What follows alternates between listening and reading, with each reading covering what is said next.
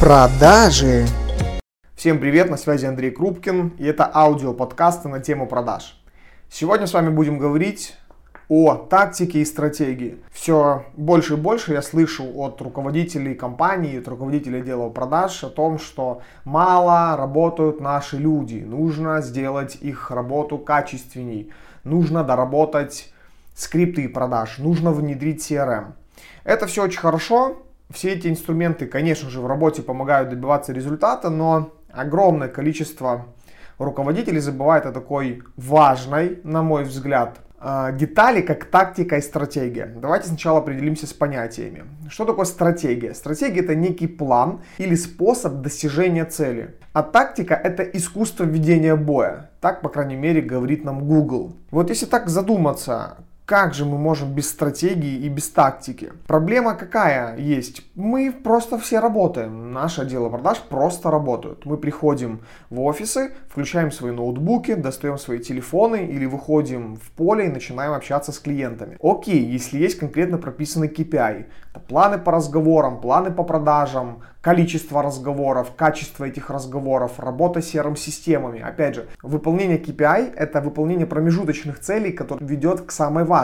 Но в большей степени даже на KPI глаза закрывают. Мы просто начинаем работать. Правило коммерческое время допустим, оно длится с 8 утра до 6 часов вечера. И вот с 8 утра до 6 часов вечера, если у компании нет ни планерки, нет никакого анализа, а мы тупо приходим на работу в офис и отработали коммерческое время и ушли, то какой тактики и стратегии может идти речь? Давайте с вами представим футбольный клуб, футбольную команду. И эта команда, которая будет идти к своей цели, допустим, это будет чемпионат мира по футболу, без тактики и без стратегии. Тупо футболисты будут выходить на поле, будет стоять тренер, и они будут просто играть, насколько хватит каждого игрока. Я уверен, что эти люди, да, они отточат навыки сильно бить по мячу, быстро бегать по полю, но рано или поздно просто физически люди начнут сдавать. Я думаю, даже и морально в какой-то мере. Поэтому мы не можем превратить наше дело продаж в тупо людей, которые просто звонят и круто отрабатывают возражения и обрабатывают наши заявки. Окей, еще раз повторяюсь, можем и так сделать. И да, действительно, огромное количество компаний работают именно с такими отделами продаж. Потом мы с вами удивляемся, почему наши менеджеры не гибкие с клиентом, почему наши менеджеры не слышат клиента, почему наши менеджеры не знают, как выполнять или ставить финансовые показатели, почему же мы не можем взрастить из команды руководителя дела продаж. Да потому что мы не работаем работаем со, со стратегией. У нас ее нет в принципе. Ну и тактика как искусство ведения переговоров или искусство работы с клиентами тоже отсутствует. Я выписал 5 конкретных действий, которые нам с вами могут помочь воспитать внутри нашей компании чувства и тактики и конкретную стратегию. Первый момент это страцессии, стратегические сессии планирования, которые мы проводим вместе с командой из компании один-два раза в год. В зависимости от специфики вашего бизнеса, в зависимости от среднего чека, в зависимости от продукта, в зависимости от рынка, на котором вы работаете. Я рекомендую проводить одну стратегическую сессию раз в год, которая затрагивает конкретный план по продажам и стратегию и тактику развития наших продаж на ближайший год. Но с учетом реалий, а наши реалии в странах СНГ, они очень часто меняются. И рынок, и ценообразование, и доллар. Поэтому мы должны должны быть гибкими, действительно ключевые страцессии проводить хотя бы два раза в году, чтобы через полгода мы просто либо меняем стратегию в связи с сильными изменениями на рынке, либо мы просто подтверждаем нашу гипотезу, замеряем показатели и понимаем, на какой стадии выполнения годовых показателей стоит наша компания. Стратегическую сессию планирования я рекомендую сначала проводить так называемым тренерским штабом, если мы, конечно же, приводим пример футбольную команду, то бишь с нашими топами, с ними определяться и со стратегией, и с тактикой, а потом в обязательном порядке проводить стратегическую сессию планирования со всей командой. Только мы не проводим стратегическую сессию планирования по факту готового плана. Мы не можем годовую сессию планирования провести с командой и назначить им план по продажам или назначить им стратегию. Важно выработать и план, и стратегию, и тактику совместно с командой.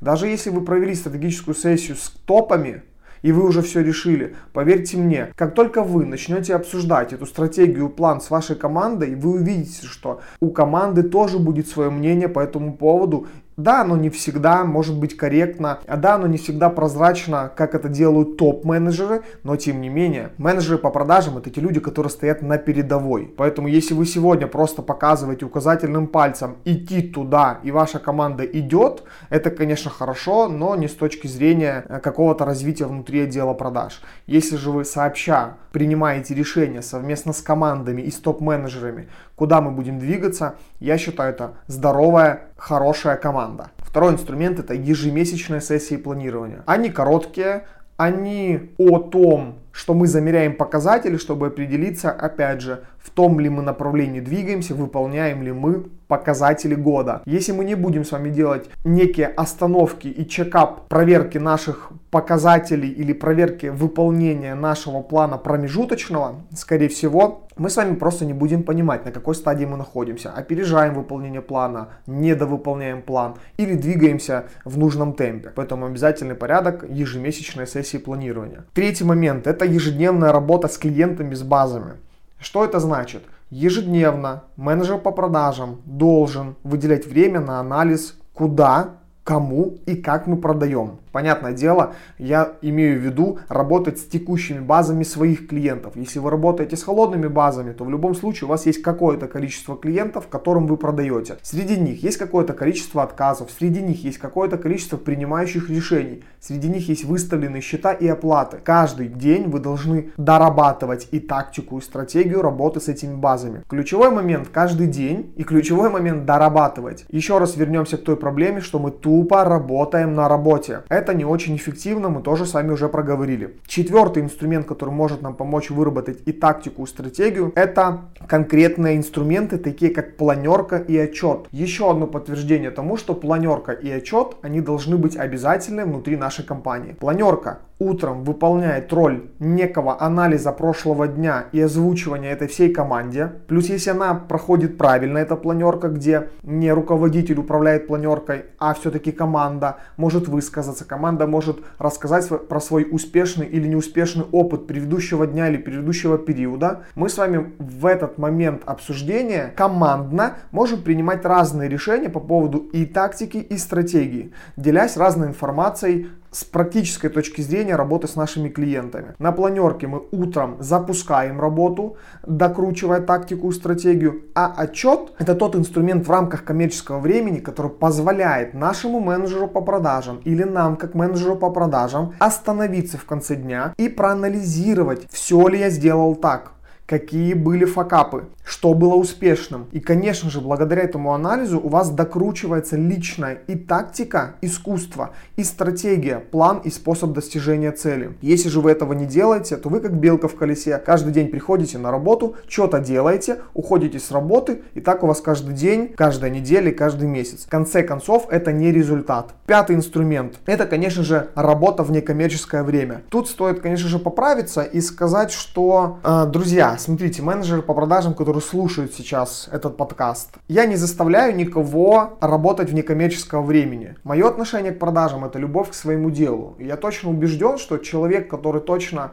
признался себе в том, что коммерция и продажа это его, он в любом случае хочет стать лучшим в мире в этой позиции. Ну или как минимум лучшим или как минимум успешным. Соответственно, если вы приняли это решение для себя, что продажи это мое, да, действительно я хочу в этом развиваться, то как ни крути, в некоммерческом времени вы можете докручивать свои показатели. Если же вы сегодня находитесь как менеджер по продажам на этапе адаптации к новой компании или адаптации к новому городу, адаптации к новому продукту, и вы сегодня не вышли, пока не вышли на нормальную зарплату, у вас действительно есть незакрытые вопросы с вашим ремеслом, но вы четко понимаете, что вы не хотите уходить с компании или вы не хотите уходить из ремесла, вам этот пункт вообще необходим. Начните жить своим ремеслом. Начните делать больше, чем от вас требует законодательство, которое регламентирует рабочее время, или тот руководитель, который это в рабочее время вам поставил. Несколько советов. Первый момент.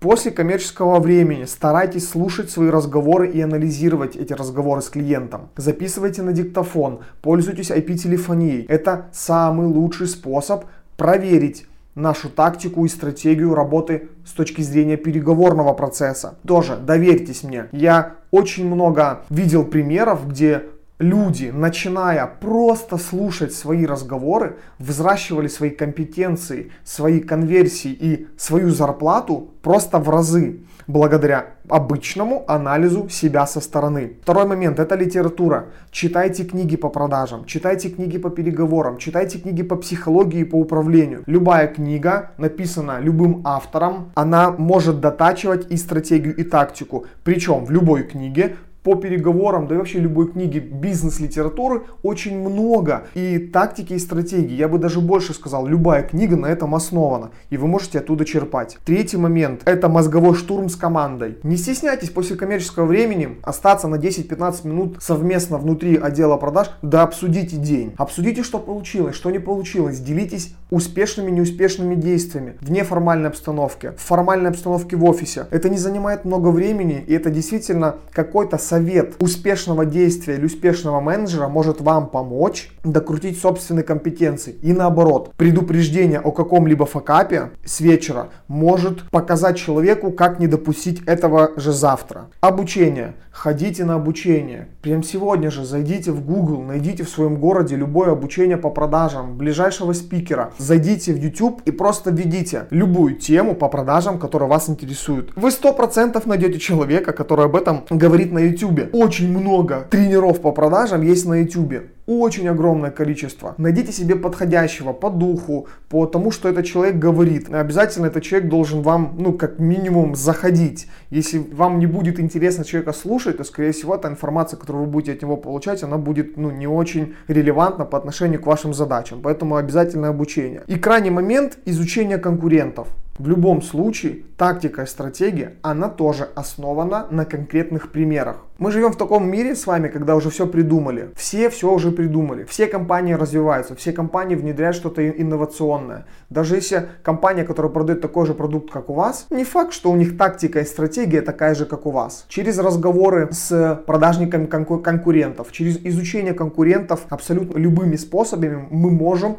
понять, какую тактику и стратегию используют они. Не для того, чтобы перенять эту тактику и стратегию, а банально знать, кто на вашем рынке используют какие инструменты. Тоже может помочь докрутить вашу и тактику, и стратегию. Если делать вывод, хватит тупо работать. Хватит просто приходить в офисы и заставлять свою команду, либо заставлять себя просто звонить или работать с клиентами. Просто труд, он ограничивает вас. Если вы просто будете трудиться, Здорово, что уже выработана у вас дисциплина работать. Это, конечно же, база и основа, но в этом подкасте мы говорим не про это. В этом подкасте мы говорим про, что мы можем сделать лучше. Тактика и стратегия, к тому же, развивают руководящие навыки. Если вы сегодня хотите взрастить руководителя отдела продаж в своем отделе продаж, но при этом вы заставляете своих людей просто тупо работать и приходите раз в месяц в отдел продаж и спрашиваете, а где деньги и как мы выполняем план по продажам, то вы никогда в жизни не взрастите себе хорошего руководителя отдела продаж. Вы себе взрастите того человека, который будет точно так же работать с коллективом, как и вы. А это не очень хорошо. Любой руководитель отдела продаж, его одна из самых важных функций это управлять, а не лучше продавать. А тактика и стратегия это об этом. Любой тренер по футболу или любой тренер в спорте